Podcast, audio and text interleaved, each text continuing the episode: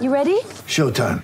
On May 3rd, summer starts with The Fall Guy. Let's do it later. Let's drink a spicy margarita. Make some bad decisions. Yes. Audiences are falling in love with the most entertaining film of the year. Fall guy. Fall guy. Fall guy. That's what the poster said. See Ryan Gosling and Emily Blunt in the movie critics say exists to make you happy. Trying to make it out? Nope. Because I don't either. It's not what I'm into right now. What are you into? Talking. Yeah. The Fall Guy. Only in theaters May 3rd. Rated PG-13. First and goal from the five. Give to McCaffrey. Trying to get around the right side. He does. McCaffrey leaps. End zone. Oh! Touchdown! Up and in. Barkley again. Barkley, 15, 10, 5. Touchdown Giants. Joe Burrow gets it to Edwards Helaire again, and he's in. Touchdown, LSU. Welcome to the Fantasy Football Diagnostics Podcast, where we provide you with your weekly diagnosis of everything fantasy football. Whether it's season long leagues, dynasty, DFS, or even IDP, we got you covered all season long. Let's do it. Let's do it. Let's get to it. Welcome to the Fantasy Football Diagnostics Podcast. Once again, I'm your host, John June. And of course, I got my, my co host with me, my guy, Greg Penniman. Greg, what is good, man? Yo, what's going on? What's going on, people? You know, getting through this uh, Rona situation, getting crazy with all these opt outs, but, you know, we, we got to fight through. We got to rise above it and, and get these chips.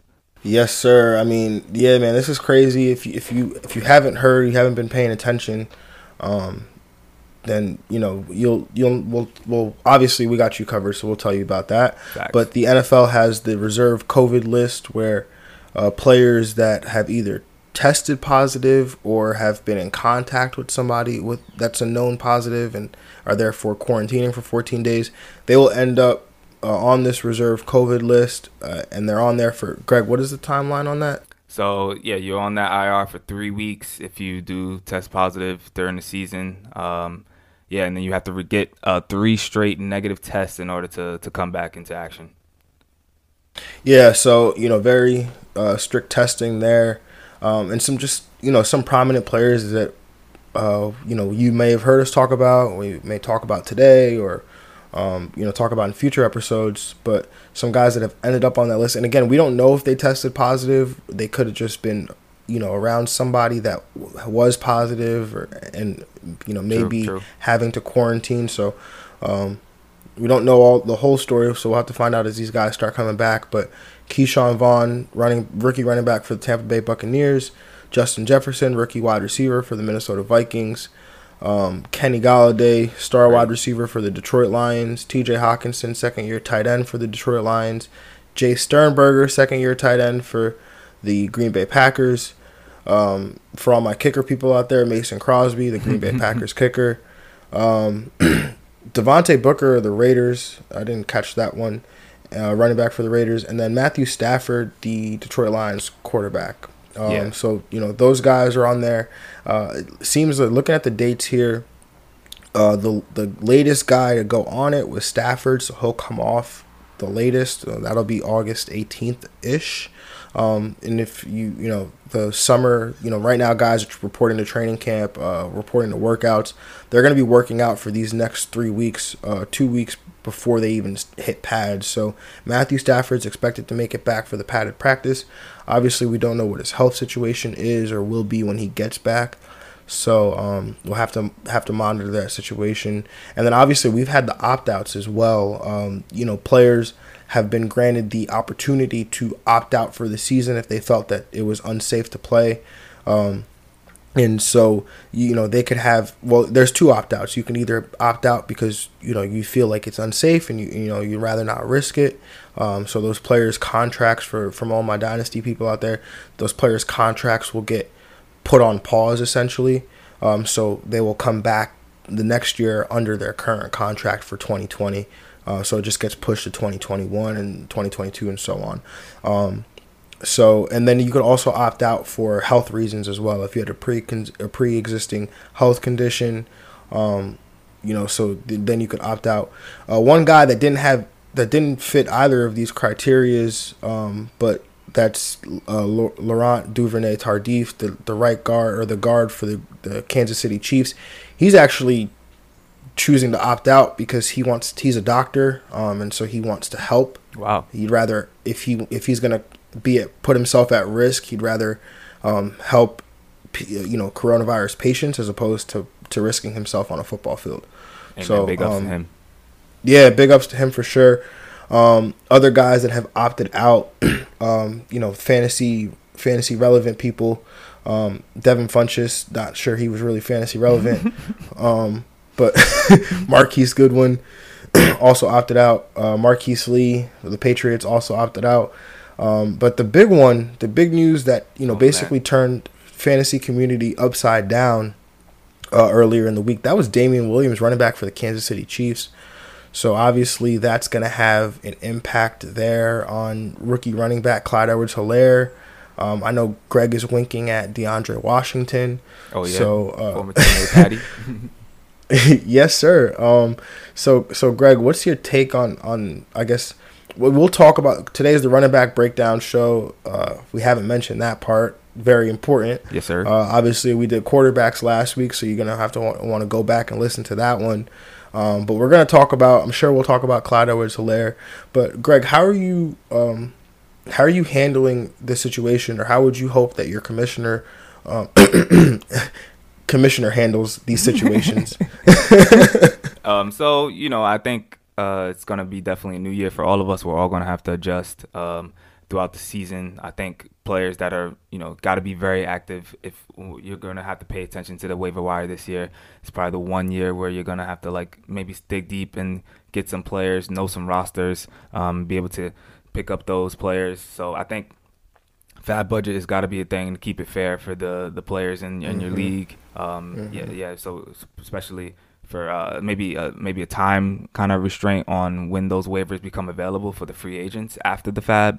So maybe like a, a, a ten o'clock or something like that. I think that changing that time would be important. Uh, also, IR spots. I think you know more of those spots should be available. Uh, so usually leagues go with one or at least two. Uh, I think maybe that could be considerably bu- bumped up to maybe a three or four type number this year. So uh, just, we just all have to adjust. Commissioners have to adjust. Uh, the fantasy players have to adjust. Uh, yeah, we'll, ha- we'll have to get through it. But you know, I, I believe that we can, um, and I believe that we'll still be able to push through and get an NFL season. Yeah, I mean, I yeah, that's a great point about the FAAB because you know we we all have that person in our league that you know has you know more is more accessible to a phone than the rest of us or more accessible to their computer or maybe their job allows them to sit at their computer all day. And so they're just getting news and making transactions. Um, so you know that would be unfair to the rest of the league. So i know some ideas i've been i've i've heard is making uh, making it a daily FAAB. So you know the FAABs are just running every day um, and you know maybe you turn it off on like on sunday or something uh, after a certain time just so you know people can can make those last minute transactions or something like that. But i think that's a that's a good approach right there. Um, and then the ir spots yeah i mean i think you know you're definitely gonna have to up your ir spots. I've also uh, one idea that's been floated around is you just you you put it at the max and you just run it on an honor system you know like, like hey we're, we're only to use these spots for um, for covid for people that end up on this covid reserve list. Um, so i think that's another option as well. But yeah you know like we talked about in the the draft tips episode we got to adjust man. We, that's all we got to do right? We're like you know we're no different than the guys on the field right? Yep. we have to adapt. We have to adjust um, you know and, and just press forward man and just win these chips. That's that's all we that's all we have to do. Yep. Yeah, you know there'll be people out there that you know are gonna give up and stuff, but if you push through, that gives you an advantage right there to keep going and probably possibly get a playoff spot and make that run. Absolutely, man. As- Look, man, it's making the playoffs is, is easy because as long as you're listening to us and you're doing the right things and you're paying attention, like you can fall into the playoffs. It's winning the championship that's hard. Yep. Um, so you know, like you just continue to power forward, press through it, and you know, build the best roster that you can. Uh, Greg, is you know, is COVID changing how you draft? Is it changing how you approach this season? Uh, Uh, it- initially, you know, that it definitely was, especially because you know early reportings about Uh, you know, can you be able to get the virus twice? Uh, so, like a person like Zeke, who had it early in uh, a couple months ago, um, coming in like, all right, take Zeke number one. He got the the Rona already. He, he's not about to get it twice, so he's safe for at, for at least you know another 16 games. But uh, new new studies, and new reports are coming out that you know the the shelf life, the half life of uh, these antibodies for the coronavirus um, may run out. So there could be a possible chance of getting it again. Um, so you know, you, you gotta adjust to that as well. So maybe a person like Zeke can also still get it, and so everyone's fair game at this point. So uh, I think you know you still have to go into approaching how you feel about the player, how you think they'll perform um, on the field.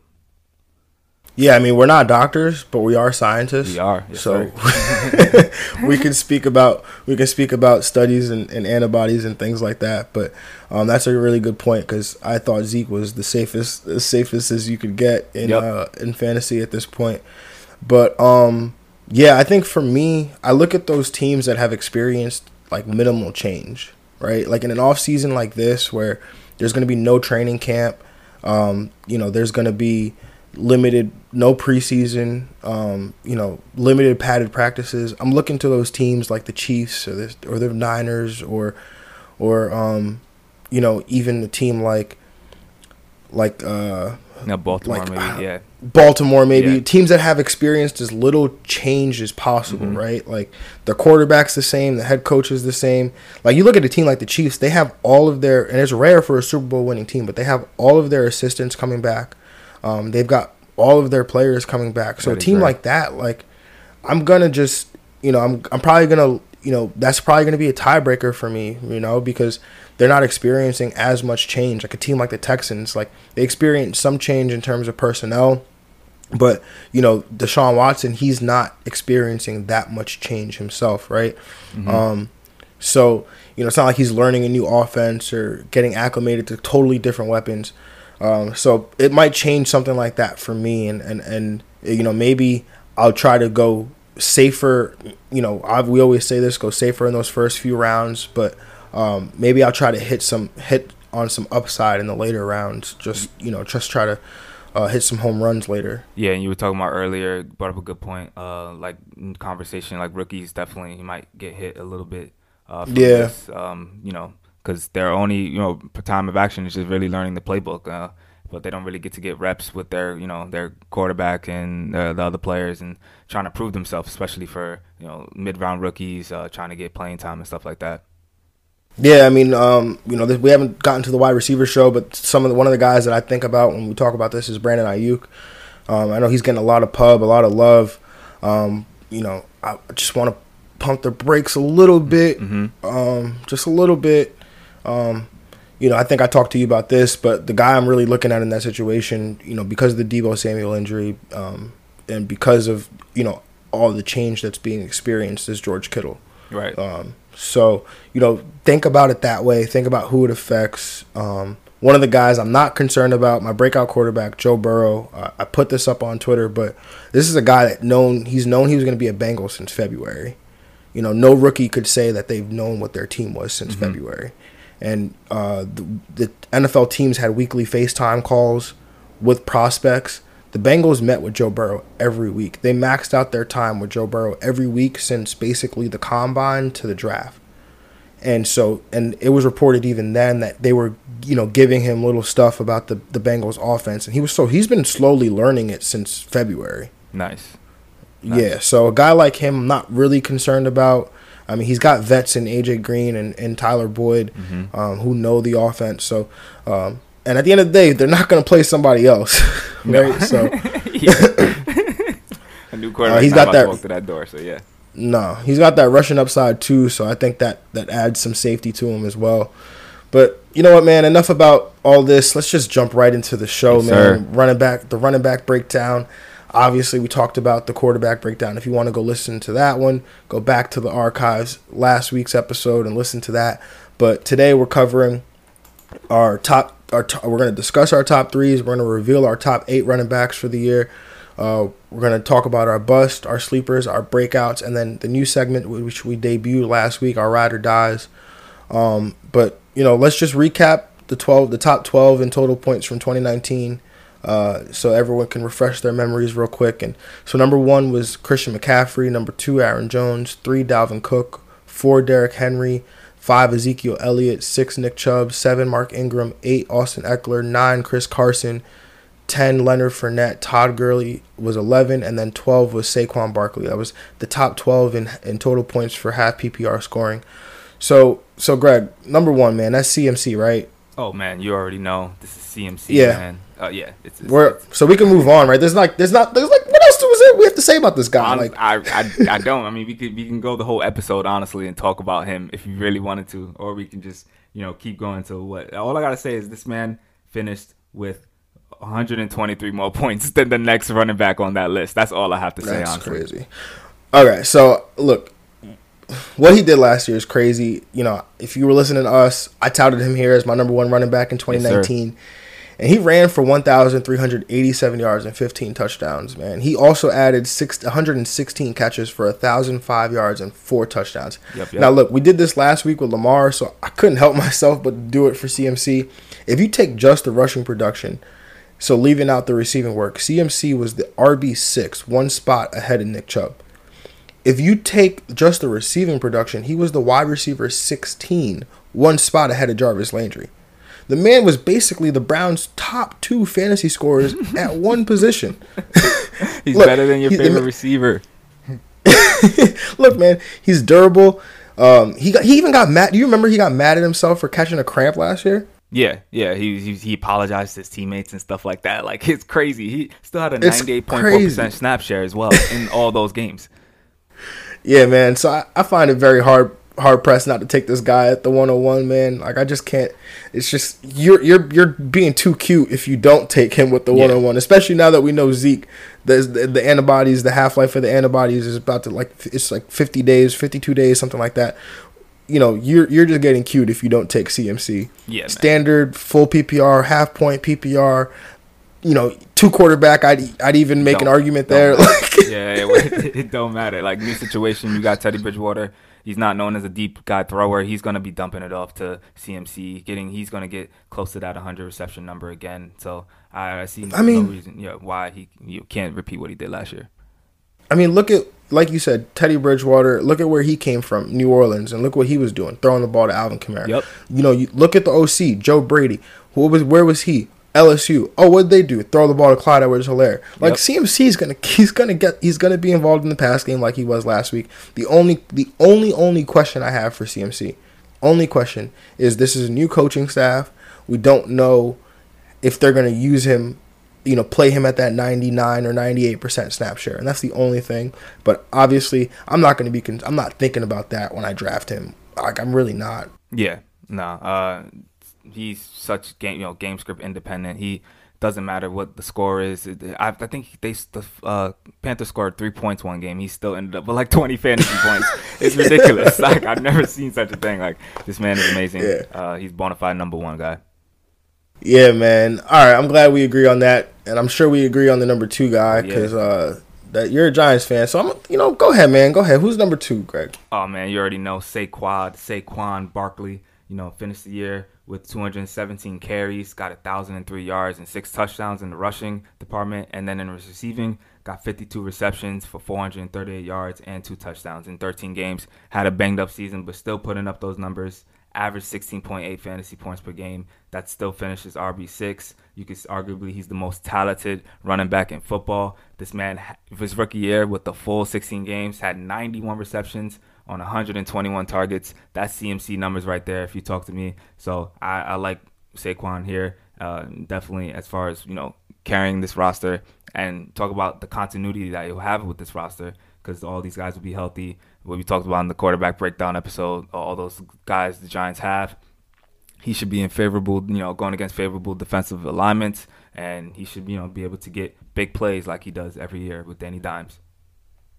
Yeah, man. I this guy had 2,000 yards as a rookie, 2,000 total yards. Um, you know, it wasn't the thousand and a thousand that CMC got last year, but it was 2,000 total. He was the first rookie running back to do that. Also scored 15 touchdowns. Um, I just think I really, really hope that we see something, and I'm I'm I'm almost banking on it. Um, you know, Jason Garrett, he's the new OC coming to town. I think we might see something that we've never seen from Saquon, and that's see him get to 300 carries. His rookie year, he was with 261. Last year, he was 217, like you said. Zeke in his career in Dallas averaged 20.9 carries per game, so basically 21 carries a game. And the only season he didn't get to 300 was in 2017 when he missed six games with a suspension, but he still got to 242. Saquon averages 16.5 attempts the last two years. Now, if he can get to the 1920 and break the 300 carry mark, Saquon, who by the way averages a 4.8 yards per carry in his career, is the kind of back capable of having a great fantasy season, not unlike what we've seen from guys like David Johnson or Todd Gurley or Lev Bell in the past, or even what we saw from Christian McCaffrey last year. I think we could see big things from this guy in 2020. It might sound crazy, but I want the number two pick in almost every draft I'm in just so I could take this guy because that's how confident I am in him this year. Yeah, no, I see him having a huge year, especially for you know a young quarterback. The number one thing for number one young quarterbacks have a dominant running back behind you. You could dump off and get those checkdowns, or to just give it to when you know you want to slow things down. So he's he's gonna get those touches number for sure. He should get close to the 300 number or above that, and yeah, I think he should you know dominate this year with the the Giants and definitely get big plays. That's that's a big thing that Saquon does. Mm-hmm. You know, one mm-hmm. one play he can get a 60 yard touchdown just like that. Yeah, I mean, like you said, man, he's the he's the most talented, by far the most talented running back in the league. Um, you know, when you just look at his his size, his speed, his explosiveness, his leaping ability, his ability to, to, to work in the pass game, like he's everything that you could want in, in a running back. So, um, yeah, this guy this guy's a stud, man. Yes, sir. All right, number number three, um, that's that's easy, man. That's Zeke Elliott, right? Oh, yeah. Oh yeah. Not much to say about this man. I mean, we could talk about Dak and all the weapons in the pass game and all that stuff. But if this offense is a Ferrari, then this guy right here, he's the engine that makes it go, man. When Zeke scores two, I think I shared this with you uh, off air, but when Zeke scores either two rushing touchdowns or he or he runs for over 120 yards, the Dallas Cowboys in, in his career are 22 and two. Come on, man. Come on, that's that's winning formula right there. Right? That's winning formula. It's e- again, it's either two rushing touchdowns or 120 yards rushing.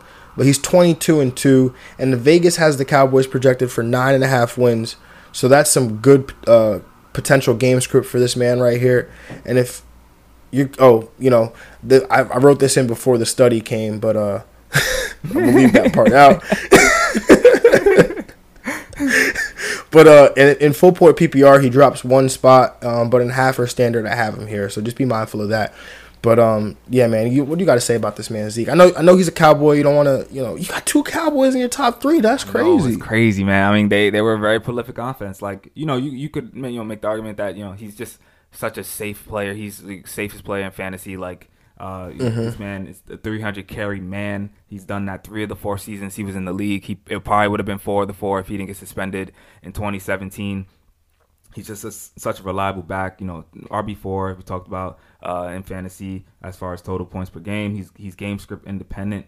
Uh, and yeah, this is Zeke. He was number one in red zone touches last year. You talked about those two touchdowns. He's gonna get the red zone touches. He was number one amongst running backs last year. So uh, that's a that's a good number for him. That's a, a great number to get touchdowns. He's he's game script independent as well. He averaged and he's you know well in the uh, passing game. Averages 83 targets and 65.5 receptions over the past two seasons. So he's getting involved there. Uh, yeah, uh, Zeke is the man. He's you know a cowboy. I you know he I like to see him on the field because I like to see great players on the field. So you know I just like to see him losing against my Giants. That's all. Yeah, man, I I could totally get behind that. Yeah. Um, nah, Zeke is definitely one of the safest players in fantasy. I mean, yep.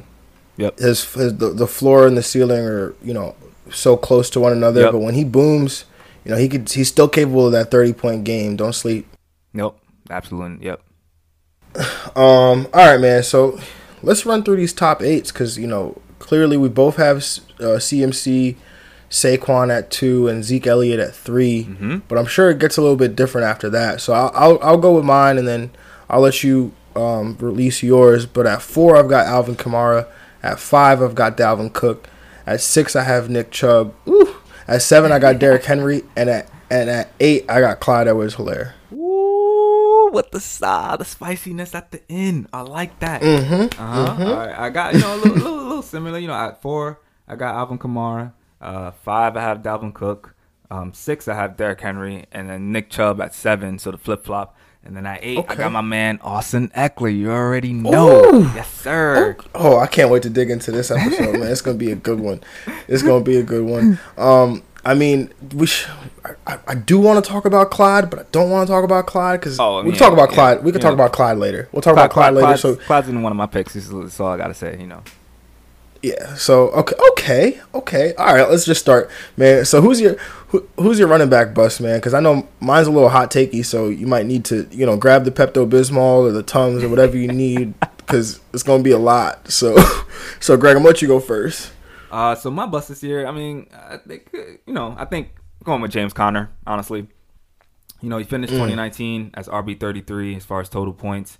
Only played 10 games. This man was always dinged up. Uh, you know, anyone that had Jaylen Samuels or, or Benny Snell on their roster, uh, you know, could have accidentally put him in their lineup, and you know, they they ended up being being the starter. That's how crazy it was. Because James Conner, even the games he played, he would just leave early or uh, get get dinged up. Um, so he wasn't bad as far as fantasy points per game. Uh, he was right around where Marlon Mack was. But uh, I, I th- so I think he'll still be you know a top 30 running back. But right now he's going as RB 19 in round three. Uh, you know, going ahead guys like Mark Ingram. Nah, I'm not doing that. Are you serious? Nah, not getting that. he's going you know above guys like David Montgomery, who I, I also wouldn't agree with that. So I think the ADP scares me a little bit uh, to take him in the third round for a person that over his career, not just you know you know being the injury prone player. You know, every player gets you know could get injured as possible, but James Conner is consistently getting banged up, uh, and I think that because of that, they are going to use their other you know running backs spread it uh the the carries and the receptions a little bit more. They still have Jaylen Samuels, they still have Benny Snell, and they drafted Anthony McFarland. You know, a little sleep sleep action. Uh, so I think that um that's going to bode well for you know all the running backs to get some action, and um, I think James Conner is going to not finish as a top twenty RB.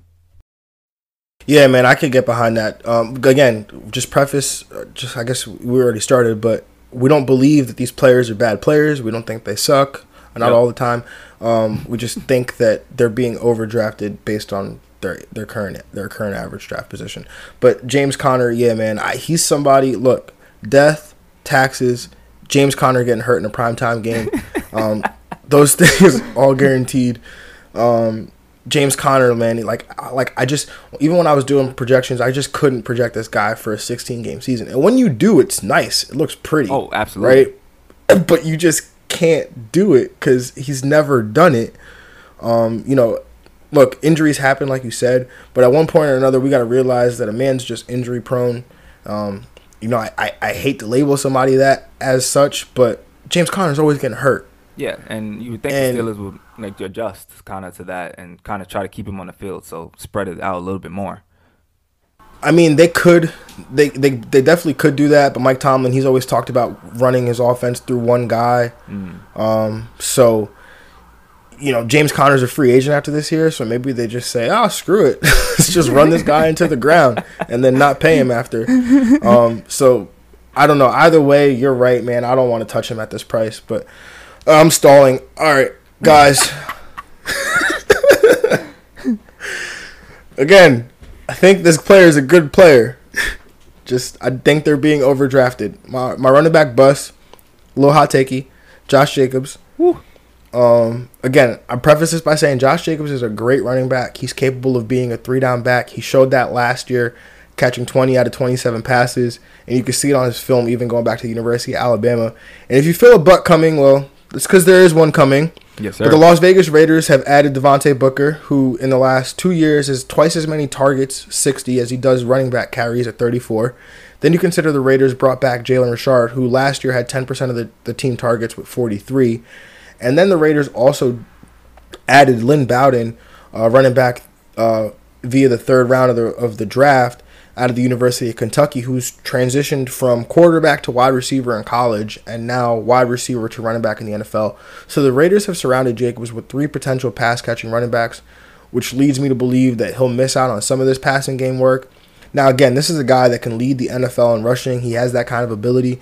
But I have the Raiders falling under the seven and a half line set by Vegas with a projected win total of seven, finishing fourth in their division, which means they might fall uh, victim to some negative game script.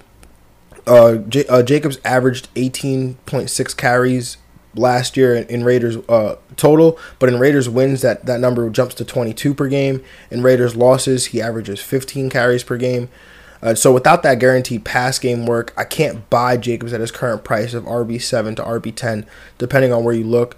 Now Jacobs finishes the RB13 on a points per game basis and half point PPR, but I've got Jacobs right outside my top 12. He could definitely return value if you get him outside of that range, but not at the current price that he's going. Um, the price for Jacobs right now is almost at a ceiling, and if you don't draft Jacobs, I'm like I'm not saying don't draft Jacobs. That's definitely not what I'm saying here. I'm I'm saying I wouldn't draft him over guys like Kenyan Drake or Miles Sanders or Aaron Jones or even a Joe Mixon.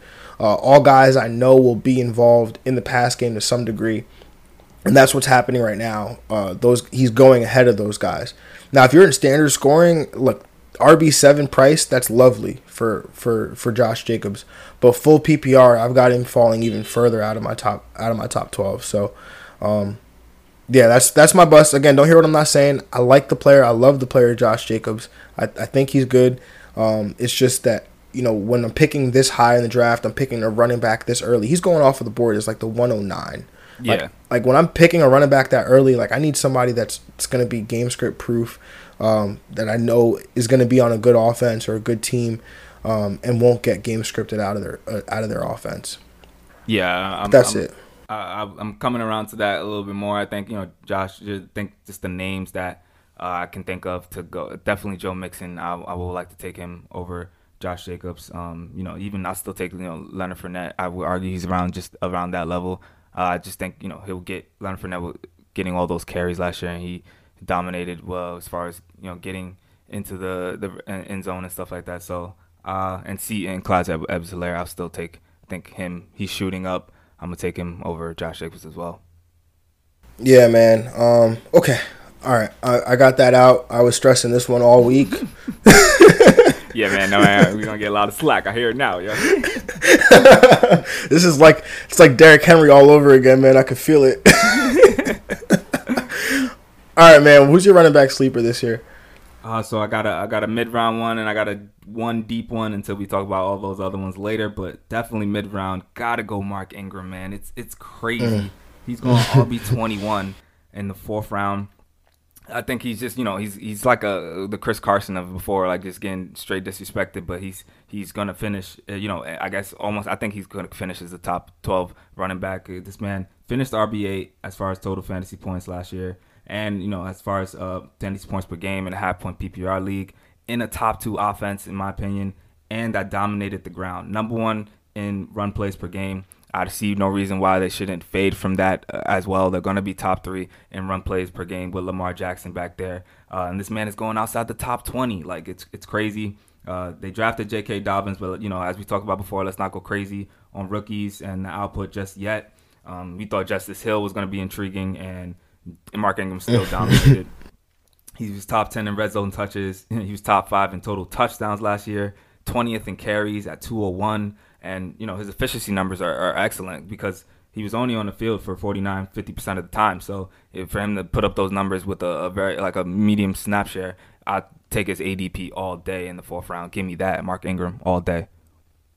Yeah, man, I like that one a lot too, man. We talk about Mark Ingram all the time on this show. Uh, you know, criminally underrated ADP. Facts. Um, you know, he's he, like you said, in a good offense, he's gonna get those goal line carries, which is what's what really matters in football is those in fantasy football those touchdowns, right? Yep. So who's who's your other sleeper, man? The late round sleeper you got? Deep Brown, you know, I, I gotta go Latavius Murray. Uh, you know, just just going through the pain last year of drafting Kamara and not having Latavius Murray, and just also just Latavius Murray's been I just I don't know something since 2015 he's had at least 140 carries and he's had at least five touchdowns in every year since 2015. He's going as running back 44 right now in the 10th round. Uh, just worth that flyer. I'll take that all day. Um, you, you, talk about a guy who's going to be in a potent offense uh, with Kamara, and he's going to, you know, get his carries. He's I could see him getting another at least 100 carries this year again. Uh, he finished as RB 29 in total fantasy points last year in half point PPR. Uh, Latavius Murray is just a solid back, and God forbid anything happens to Alvin Kamara, you have a bona fide RB one. So I, I like I like Latavius Murray in his spot every year. Yeah, man, we talked about it when we did the mock draft episode. Uh, go back and listen to that one if you'd like. But the well, Latavius Murray is like the highest upside handcuff in fantasy football. Yep. Like has to be, has to be. Um, you could even start him in games where you know the Saints are like twelve point favorites or something like that, Yep. right? So like, Yep. um, yeah, I, I like I like that one a lot. All right, man. My running back sleeper. How life comes full circle, man. It's it's Ronald Jones. Oh, this yeah. very show last year, I was I was blasting Ronald Jones, blasting this man as I as I touted Peyton Barber as a potential 14th round sleeper. Now I've got Rojo here as my sleeper in 2020. Greg, if you had to guess, where did Rojo finish around money among, among running backs last year in total points? Hmm, I'm gonna go. I'm gonna go RB twenty six, something like that. Wow, that he finishes exactly the RB 26. Oh, let's go! Let's go! yeah. wow, that's crazy. Um, yeah, he finishes RB twenty six on a bad on a, a Tampa Bay offense that was led by Jameis Winston, who threw thirty interceptions. Uh, you know, Jones in this inefficient offense still managed a thousand yards from scrimmage and six touchdowns. This offense under Tom Brady should be more efficient than this. I'm projecting the Bucs to be a good team this year. I see them winning ten games, and that should bode well for Rojo in the run game. Last year, Rojo averaged 9.4 half point PPR points per game, but Rojo only played 37.5% of the snaps last year. And if you look at the games in which he played m- more than 47% of the snaps, there was just six of them. But if you look at those games, Rojo averaged 15.3 half point PPR points per game, which during those weeks made him the RB4. Mm. I've got Rojo inside my top 30. Uh, he's going off the board as the RB 33 on Fantasy Football Calculator. And when you're picking a running back that late, like I want a guy that through talent and situation could land in the top 18 or maybe even the top 12. And so I think Rojo has that kind of upside. I did move. I did. Uh, I did end up moving him down a little bit because the Bucs did sign LeSean McCoy, um, but that's only should that should only put a dip in his ADP. So that's eventually going to be baked into his price once we hit drafts. True. Um, but all in all, man, I'm I'm buying this man in 2020. Yeah, I, I like that. We we drafted him in our mock draft episode actually, and we were confident about that, especially for a potential top five offense. You you want a guy like Rojo that's you know going to potentially get red zone carries, and Shady McCoy he's an older back. Um, I can't you know can't see him getting relied on too much. So you know I, I see Ronald Jones still stepping up in a, in a big way. Yeah, man. I mean, if you look at just you know look at these Patriots offenses too, right? Like we had Sony Michel and James White. Like Yep. I think I think LeSean McCoy is probably going to come in here to take some of that pass game work. Um, but who knows? Bruce Arians is is weird, and he could. He, you know, we saw him give CJ, CJ, uh, Chris Johnson all these carries over over David. Johnson. so, so, um, but you know, Tom Brady is a little bit different. I think he's gonna want he's gonna want the younger guys, the guys that are gonna in there to move the chains, and I think Rojo does that, um, especially around the goal line. Man, this guy is. I think he's gonna be money when, once we once we get to the once they they get to the red zone. Mm-hmm. Um, and you know this is a real take because I hated Rojo last year. Yeah, I was yeah, not yeah, on him. Yeah, like, one so early round draft pick as far as you know coming out of college. Yeah, I remember you saying, yeah, Rojo's not even a good football player. Like he was struggling. he was struggling in camp though from reports and stuff. So yeah, uh, definitely full circle. Yeah, man. Um, all right, bro. So that running back breakout. I know this is this is about to be fun. This part right here is going to be real oh, fun. Yeah, I guess this is a, really popular one for me. I mean, a really popular one for everybody right now, especially after the Damien Williams news. It's, it's got to be Clyde Edwards Uh, Right Mhm. now, he's currently going as RB20 in round four, according to Fantasy Football Calculator. But I'm telling you, by next week, that's probably going to be definitely Oh, like, yeah. you know, round three, maybe round two. Like his ADP is soaring right now. Uh, it's very popular. I think it'll be. I think it'll be like top five. the Yeah, hype man. is crazy right now. wild right now. Uh, just you know, a number one running back in Andy Reid's offense. You know, it's, it's a bona fide RB one. It's been that way so far in in general since he was with the Eagles. Since you know, uh, back with uh, Brian Westbrook. So I expect him to finish in the top 12. I see him as like a, you know, Darren Sproles 2.0.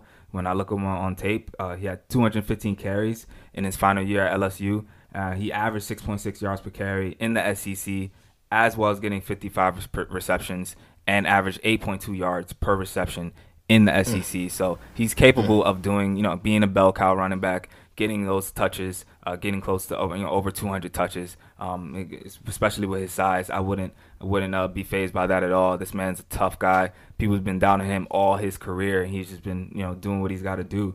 Um, so I believe he can get that 200 touch plus mark. Um, DeAndre Washington is I think is worth taking a late round fly with him. Shout out to him. He played at Texas Tech with Mahomes, but yeah, I mm-hmm. think that Clyde Edwards-Helaire is going to be a guy that you know this year possibly and next year is going to be drafted at the top of the you know the first I mean second and third rounds like easily. So I'm gonna go with my man Ceh.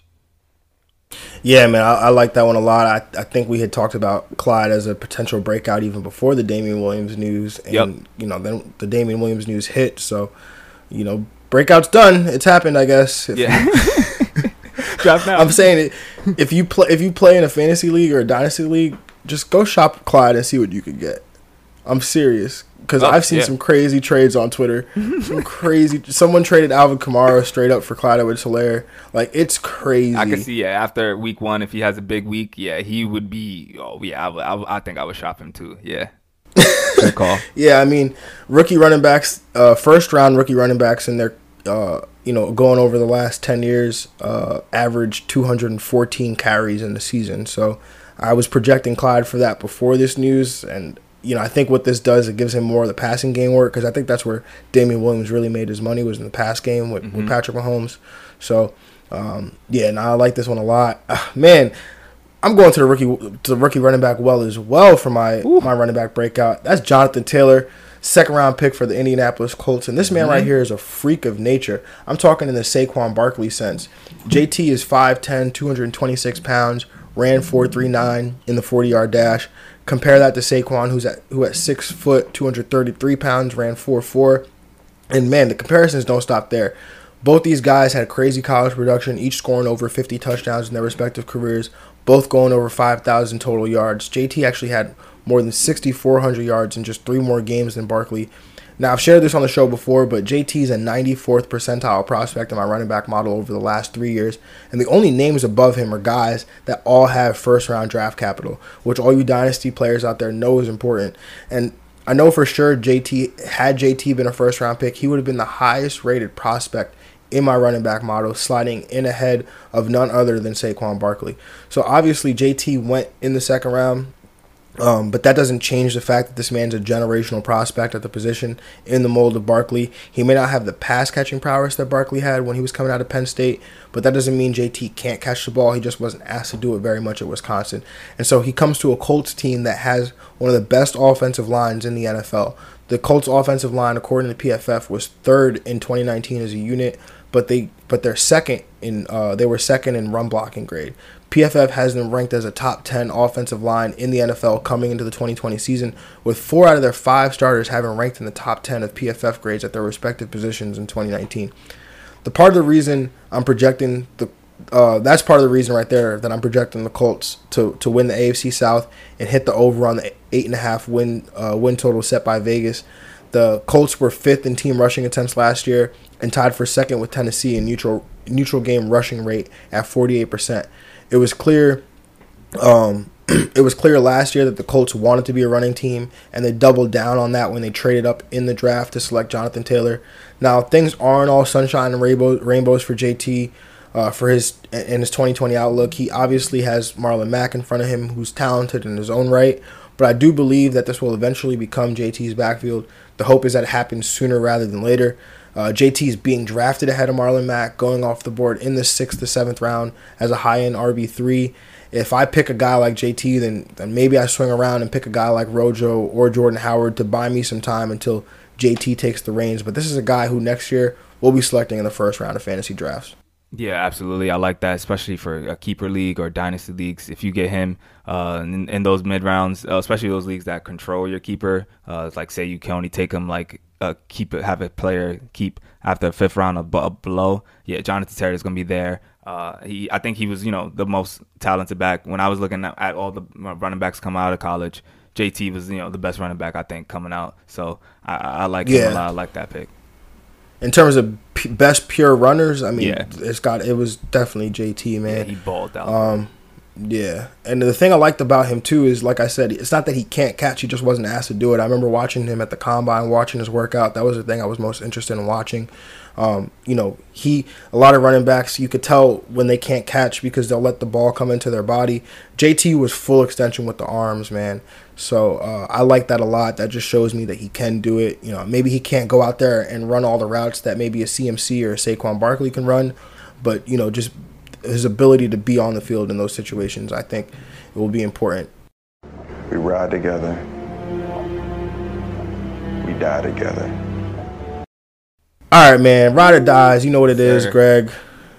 Who's who's your ride or die for the 2020 season, man? Oh man, you know I gotta stick in that that that Saints backfield. It, has got to be my man Alvin Kamara. Uh, mm. this, this man, you know, if Saquon didn't exist, he he probably be my favorite player to watch. Honestly, he's such an electrifying player, uh, and when he gets going, when he gets grooving, man, it, just feels like he's toying with opponents out there. Honestly, he's he's so he's so shifty, he's so elusive. Uh, I think he's just you know one of my favorite players to watch. Uh, he was RB nine in fantasy points per game last season. You know, banged up throughout the year, but I think he's just you know I think he's the most important player to the Saints' success. Honestly, uh, and I think they don't they don't make that next step to the Super Bowl uh, other than the refs without you know Kamara. You know, so I think think they're gonna need him, um, and you know he's he's gonna get the the touches number we talked about uh, and 200 plus and be able to get those 70 to, actually 81 receptions. 81 every last, year. 81 every year.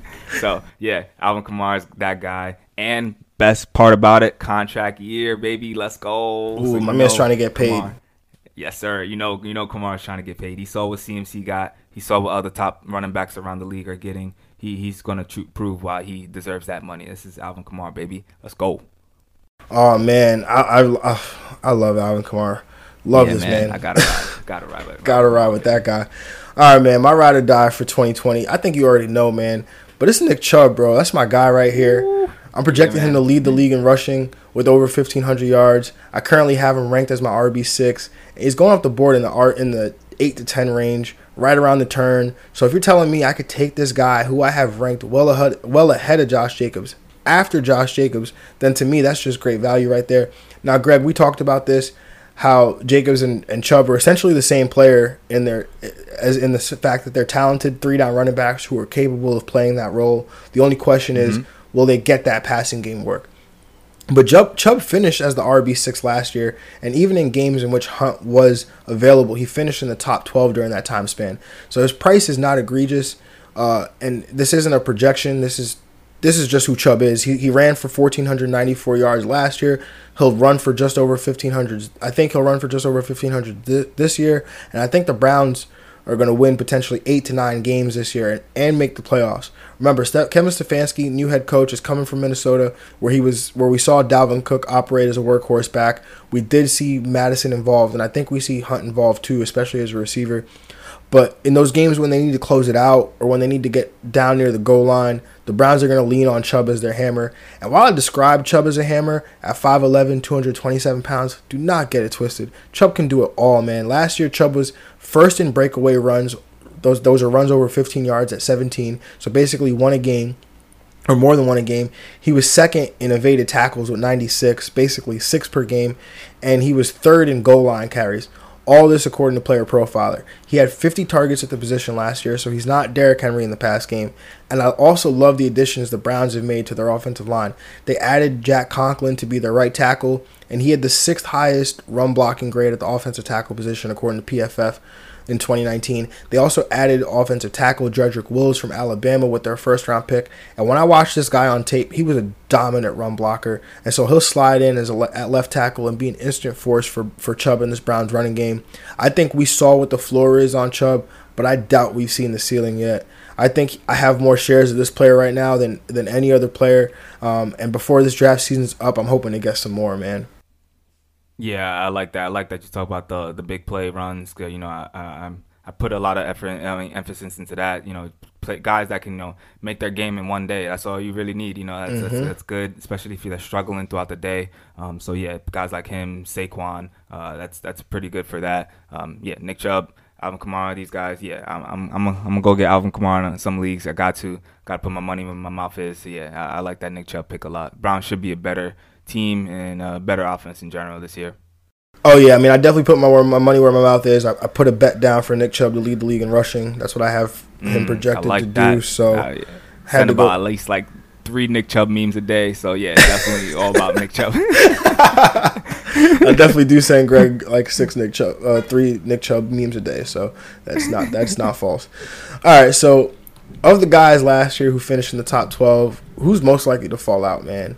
Uh, so Christian McCaffrey, Aaron Jones, Dalvin Cook, Derrick Henry, Zeke Elliott, Nick Chubb, Mark Ingram, Austin Ekeler, Chris Carson, Leonard Fournette, Todd Gurley, or Saquon Barkley.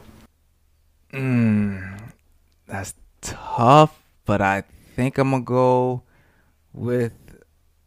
I think I'm gonna go with Aaron Jones. I think I'm gonna go Aaron Jones. Uh, it was either it was either him and Todd Gurley, but uh, I think I'm leaning towards.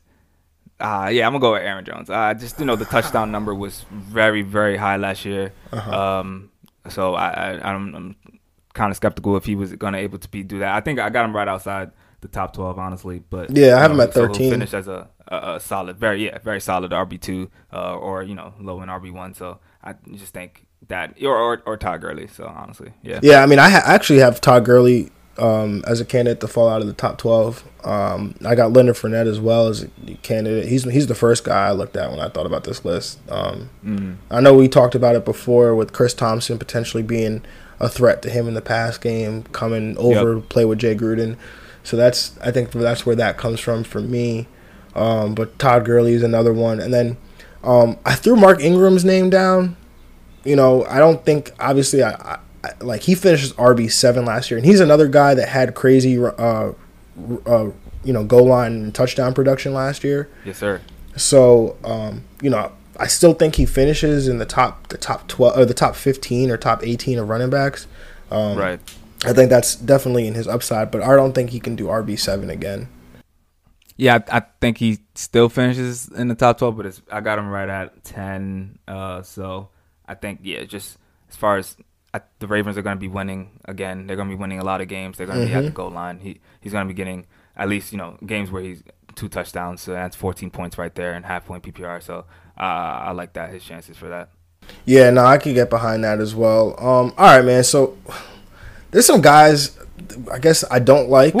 I, I don't like them. Uh, Leonard Fournette, Devin Singletary. I just I really Devin Singletary is one that I, I just really don't like this year. Um, and it has more to do with who's in his backfield than it has to do with him. But Leonard Fournette's going to RB twelve at the two twelve, and Devin Singletary is going RB eighteen at the three oh nine. So which one of these guys would you rather have? I think I still rather have uh, Leonard Fournette. I just Mhm. think that he just the the carries number is still gonna be there, honestly. Um, so I, I'm still I'm still there to buy that. Even when um, which we call it, Frank Gore was on the roster, they still used him. I don't think they had you know full trust in Devin Singletary as far as you know being a bell cow guy. But uh, I think Leonard Fournette will still get as far as the ground game, not maybe in the receiving game, but he relies on that those carries marks. So I'm I'm gonna still buy Leonard Fournette. Yeah, I'm. I'm. It's, this one's easy for me. I'm going Leonard Fournette on this one as well. I, I mean, like you said, he'll get the carry number. Uh, maybe we can't count on the receiving work, but Devin Singletary, we're not even sure what he's gonna get. Right? Like, Right. we have no idea. I. I, I mean, I guess we could just, you know, jump right to the next discussion on this one. But Devin Singletary versus Zach Moss, I like. I think that's a conversation that needs to be had. And I know, Absolutely. you know, Zach Moss is picking up more steam. Um, but you know he's going in like the tenth round of some drafts, uh, and you know if you look at what Frank Gore did last year, you know, and if Zach Moss is filling that role, Frank Gore was getting like ten carries a game, you know, and so Zach Moss, who's younger, um, you know, more explosive um, than Frank Gore, which is at this point thirty seven years old, not hard to do, but um, you know Zach Moss, I think he can fill that role. And then another thing that he brings, because you know people are like, oh well, Devin Singletary in the pass game. Well, Zach Moss can also catch the ball. Uh, I mean, if you uh, you know he you know you may look at his height, weight. You know he's you know what five ten. Uh, 230 pounds or whatever he is, and you may say, "Oh, well, he, you know, he's a big bruiser." But this guy caught 66 passes in college. Um, he's he can be used in the pass game, and so you know you got a guy who we already know is probably going to get the goal line work, um, is going to get 10 carries a game, and could also catch the ball if needed. So if Devin Single, if anything happened to Devin Singletary, or they decide to just you know, hey, let's go to this this guy because he can do everything, you know, then and you can get him in the tenth round versus paying a you know paying a third or fourth round pick for Devin Singletary. Like that's easy for me. Yeah, uh, yeah, I like that a lot. It's you know kind of the, the argument you can make for that Latavius Murray Kamara thing. Um, yeah, just a, a guy that you know late late uh, guy that you can get and can produce um in, as far as ADP. So yeah, I like that. Yeah, I mean, but I feel like so Alvin Kamara, right? Like there's a guy who's going in the he's going top four, right? And you know what yeah. you're going to get from Alvin Kamara. Like there's never a concern like, oh, Latavius Murray is going to outproduce Alvin Kamara, so to the point no, where he's yeah, going to take his job. Like I think word. Zach Moss could legitimately take this backfield. Like I, that's yeah. possible, right? Like I don't think it's completely out of the question. So, um, you know, I yeah, I just I look at Devin Singletary's price and I'm like, nah, bro, I'm good. All right, man. So we got to talk about uh, Kerryon. He was your breakout running back last year. I know you've been in love with him ever since know, he was coming man. out of Auburn. You you told me he was a he could he had Le'Veon Bell like potential with his running style, and you weren't the first person to tell me that. Um, so the the the Lions have added D'Andre Swift, second round running back, who some some thought was the, the top back in this class. Um, and so now he slides into a backfield with Kerryon Johnson. So what are you doing with that situation? Uh, both of these guys are uh, both of these guys ADP.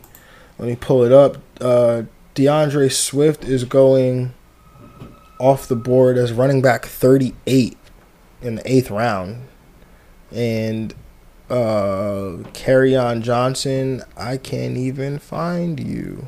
Yeah, I think RB twenty seven in the sixth round. Oh yeah, so yeah, so RB twenty seven for Kerryon, and D'Andre Swift RB thirty eight.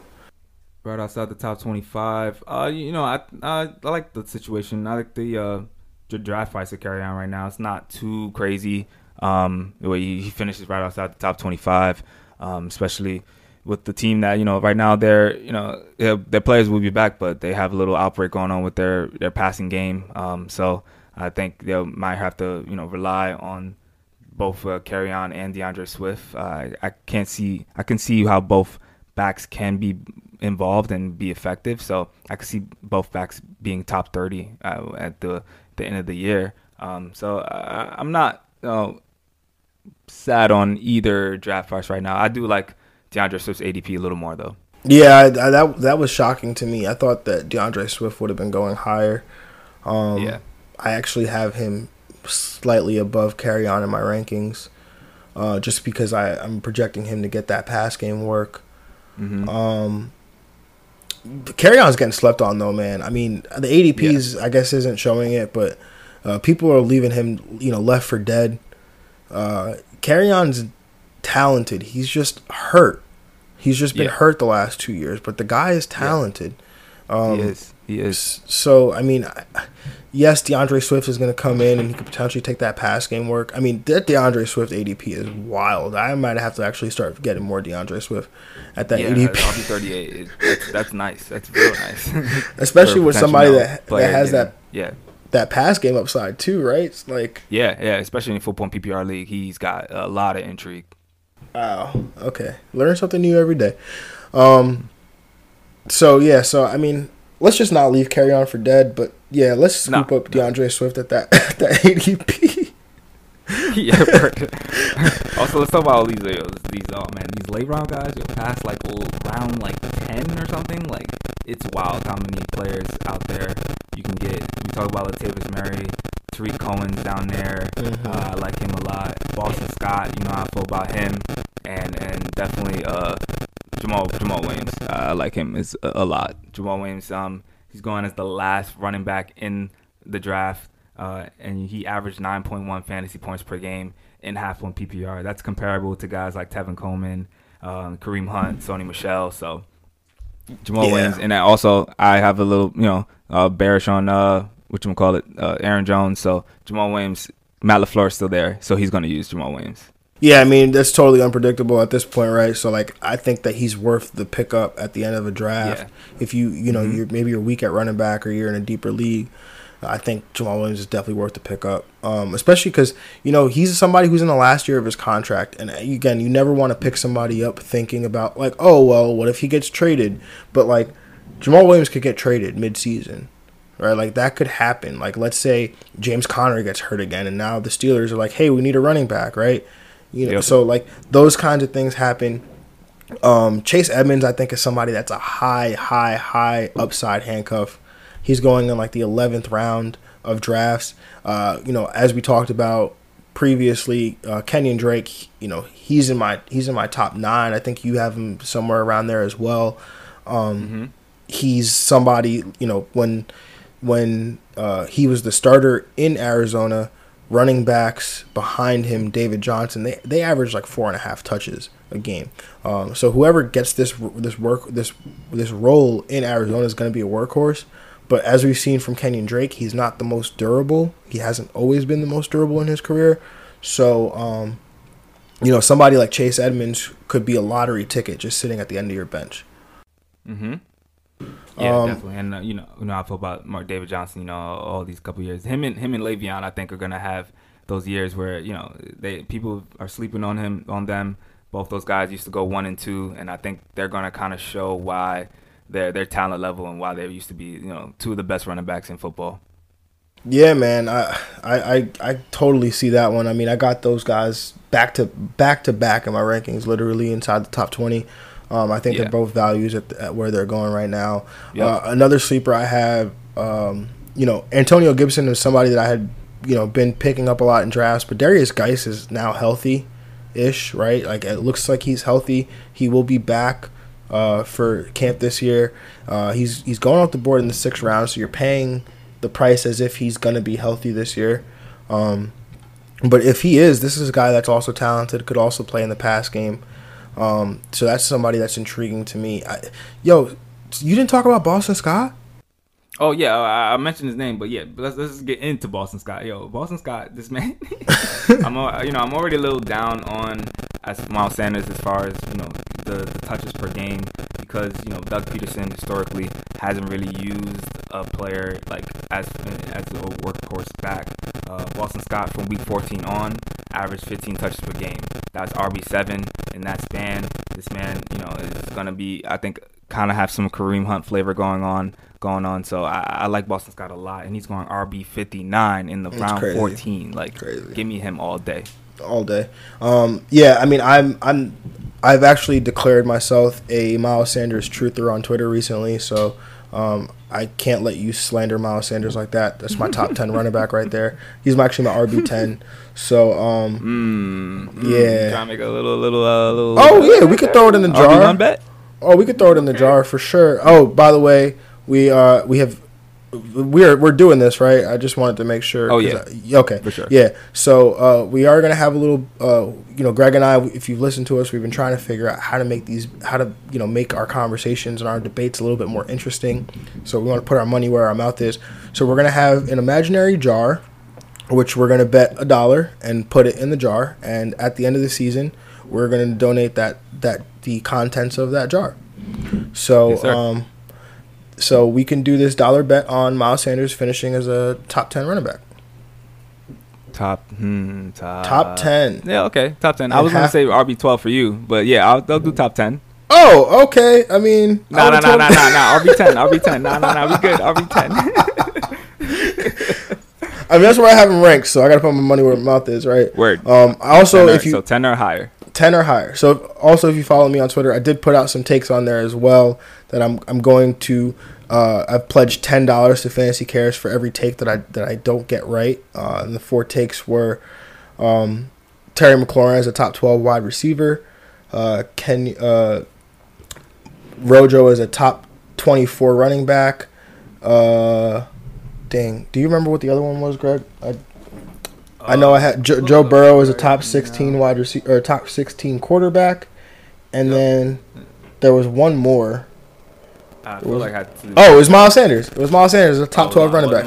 Oh, Yeah, okay. it was Miles Sanders. Oh, oh, and Rojo. Yeah, yeah, you're right. Yep. Yeah. And half point PPR scoring. half point PPR scoring. So, so for each one of those I don't get right, I will I will donate ten dollars to Fantasy Cares. Um, so, all right, let's talk about this Rams running back real quick. I know we're up against it right now, but let's talk about this Rams running back situation. Um, Sean McVay, who as we've declared on this show is a liar. Um, Yes, he yes, said he that he said that this is going to be a running back by committee, and he is carry he he likes what San Francisco had done and all their multiple running backs, and that hopefully they eventually land on a guy. So that being said, Greg, Cam Akers is going as RB thirty five, the eight oh five, uh, and then Darrell Henderson is I oh Darrell Henderson's going RB thirty seven at the eight oh six, and then Malcolm Brown's just not being drafted at all. So which of these guys are you in on? Are you are you just avoiding this situation? Like what's going on here? Yeah, I, I played with that 49er situation last year, and I don't think I want to do it. So I think, think me personally, I'm I'm not gonna touch it. Um, but for to not, I'm not gonna rely on it to have someone, you know, have you know both those guys or try to choose who's gonna be the guy um, for week in and week out. I think I'm gonna wait to see uh, who you know who's like kind of taking that momentum and maybe buy buy low or buy high or buy on maybe for a trade or something like that. But uh, yeah, I think I'm kind of to avoid it to start though.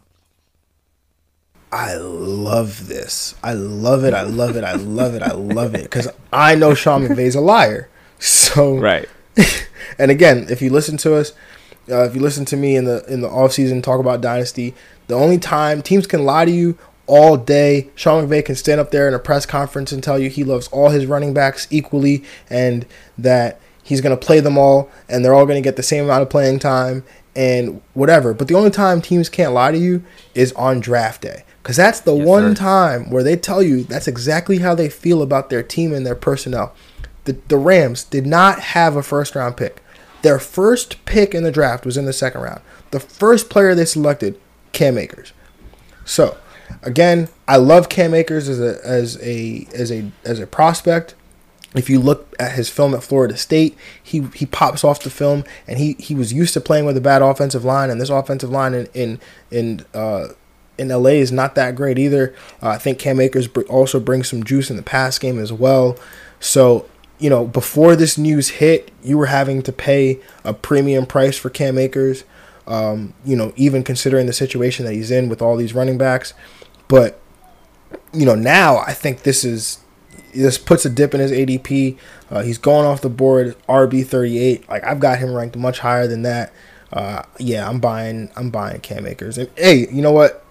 I don't think it's. I'm not saying that if I'm if I'm you know I think Darrell Henderson makes a lot of sense, right? Because as we always know, like we think that we're right and we think that we know everything, but once we once the season starts, like we find out that we really don't know everything.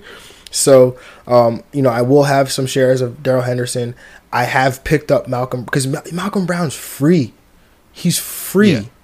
like yeah, that's true. he's that's true. He, you don't have to pay anything for him. And you know, like in an off season like this, what if week one, you know, Sean McVay is just, hey, you know what? Let me go with what I know, right? Let me go with the guy I can trust, right? and he leans on Malcolm Brown that way. And you know, again, it's not it's not like you're drafting Malcolm Brown to be the guy for the season. You're drafting him to help you get through a couple weeks, right? Until you until you sort your running back situation out. But yeah, Cam Cam Akers at, at that price, I think he's the guy that will eventually uh, take this backfield. And um, yeah, I, I like him a lot. So, yeah, all right, man. Yeah, I kind of oh. like what you're doing. I just think, oh, one more point. I just need to, to mm-hmm. Miami's backfield. Don't don't sleep on. That. Oh yeah, yeah, Jordan yeah. Howard, Matt Breida. Yeah, yeah. Yeah, I, I actually that's a field I would like to invest in more. Honestly. Yeah, I mean that's a backfield. You're, you're definitely paying a cheaper, a much cheaper price with for those guys. Uh, Jordan Howard, um, getting slept on, uh, as he as he does, and Yep. You know, I think that this is, is an opportunity. Jordan Howard's had like 250 carries basically everywhere he's yep. been, with the exception of last year in Philadelphia when he was basic when he you know hurt his shoulder, uh, and he, he had to miss the rest of the season. But he was on pace to get to that 250. Um, you know, people are are trying to decide between Jordan Howard and Matt Breida. Um, as you know, Greg, I really dig into the offensive coordinators. You know, I'm really heavy here on, on in offensive coordinator analysis on fantasy football diagnostics. So you know, I had to dig into this one. Um, so Chad mm-hmm. O'Shea was the OC for the for the Miami Dolphins. Apparently, there was some tension. Um, you know, players were were did not you know they said meetings were disasters essentially. So he was fired after the season. Uh, then they brought in Chan Gailey, who most recently was the New York Jets offensive coordinator. So you know I'm plugged in there. Um, so back in 2015, Chan Gailey was the OC. Do you remember who the quarterback was in 2015, Greg, for the Jets? Mm, I know we've had a lot. It was Ryan Fitzpatrick. All right, cool, cool, cool. Ryan Fitzpatrick, who is the who is the off who's the who's the quarterback for uh, the Miami Dolphins, right? So then, if you think about that 2015 team, what did it have? It had Brandon Marshall at receiver. Oh, well, do they have a big, tall receiver? Oh, DeVante Parker. Okay, that makes a ton of sense. They had Eric Decker, who played as a, a big slot receiver, and I think Preston Williams could obviously fit that role. But you know, I, I think to somebody who played in the slot a lot for for the Miami Dolphins, who is a big slot, that's Mike Gesicki. So I think that makes a ton of sense right there. And then oh, the running back situation. Well, Chris Ivory, he was a top ten running back that year. Um, you know, running for 250 carries. And if you remember Chris Ivory, he was not involved in the pass game. But then we also had Bilal Powell, who scored over 10 point 10 uh, half point PPR points per game that year. So that could be Matt Breida. So I think there's a formula here. I think it makes sense.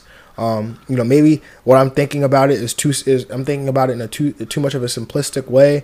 But uh, I think there's I think Jordan Howard brings great value, and I think Matt Breida can also be useful uh, as we get through the season. But don't don't forget, we always used to call Matt Breida the, the West Coast version of James Conner. So that, could it's very much in the cards right there with That Matt true. Breida. Yeah, definitely more confident in the Jordan Howard stock for sleeper than yeah. Matt Yeah. Breida.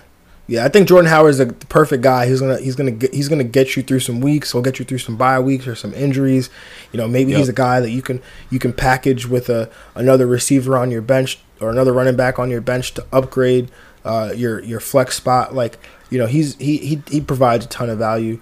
Um, all right, man. Is there anything else? Because I know we're we're we're really up against it. Actually, went over a little bit. So, um, Yeah, I think I think yeah, covered it up. I, I had to make that last point, but yeah, we're we're good now. RB breakdown is fully covered. All right, guys. So, again, we really appreciate you guys listening. We've got a, a, a bunch of new listeners. Want to welcome you guys to the show. Um, Yes, hope hope you guys hope that you all enjoy it. And don't forget, catch us in season. That's where we're at our best. Like right now, Mm-hmm. you know, we're doing the breakdowns and all that stuff. That's cool. But in season, we go through every game. We go through every single matchup every single possible fantasy nugget that could be in that game. Uh, whether you play redraft, dynasty, DFS, like you're gonna want to know all of it. So come check us out. Um, we're you know we're gonna be up to, back up to four times a week once we hit September. So yeah, just make sure you're with us. And again, if you like what we're doing, just subscribe, rate, review us. Um, you know, leave a review. Uh, even if you have questions, DM us. You know where to find us on Twitter and Instagram at FF Diagnostics. Greg is at we underscore made it on Instagram, and I'm at JR Football Nerd on both platforms. Um, and yeah, as always, have a good one, and we will catch you guys next week. And we are out. We out.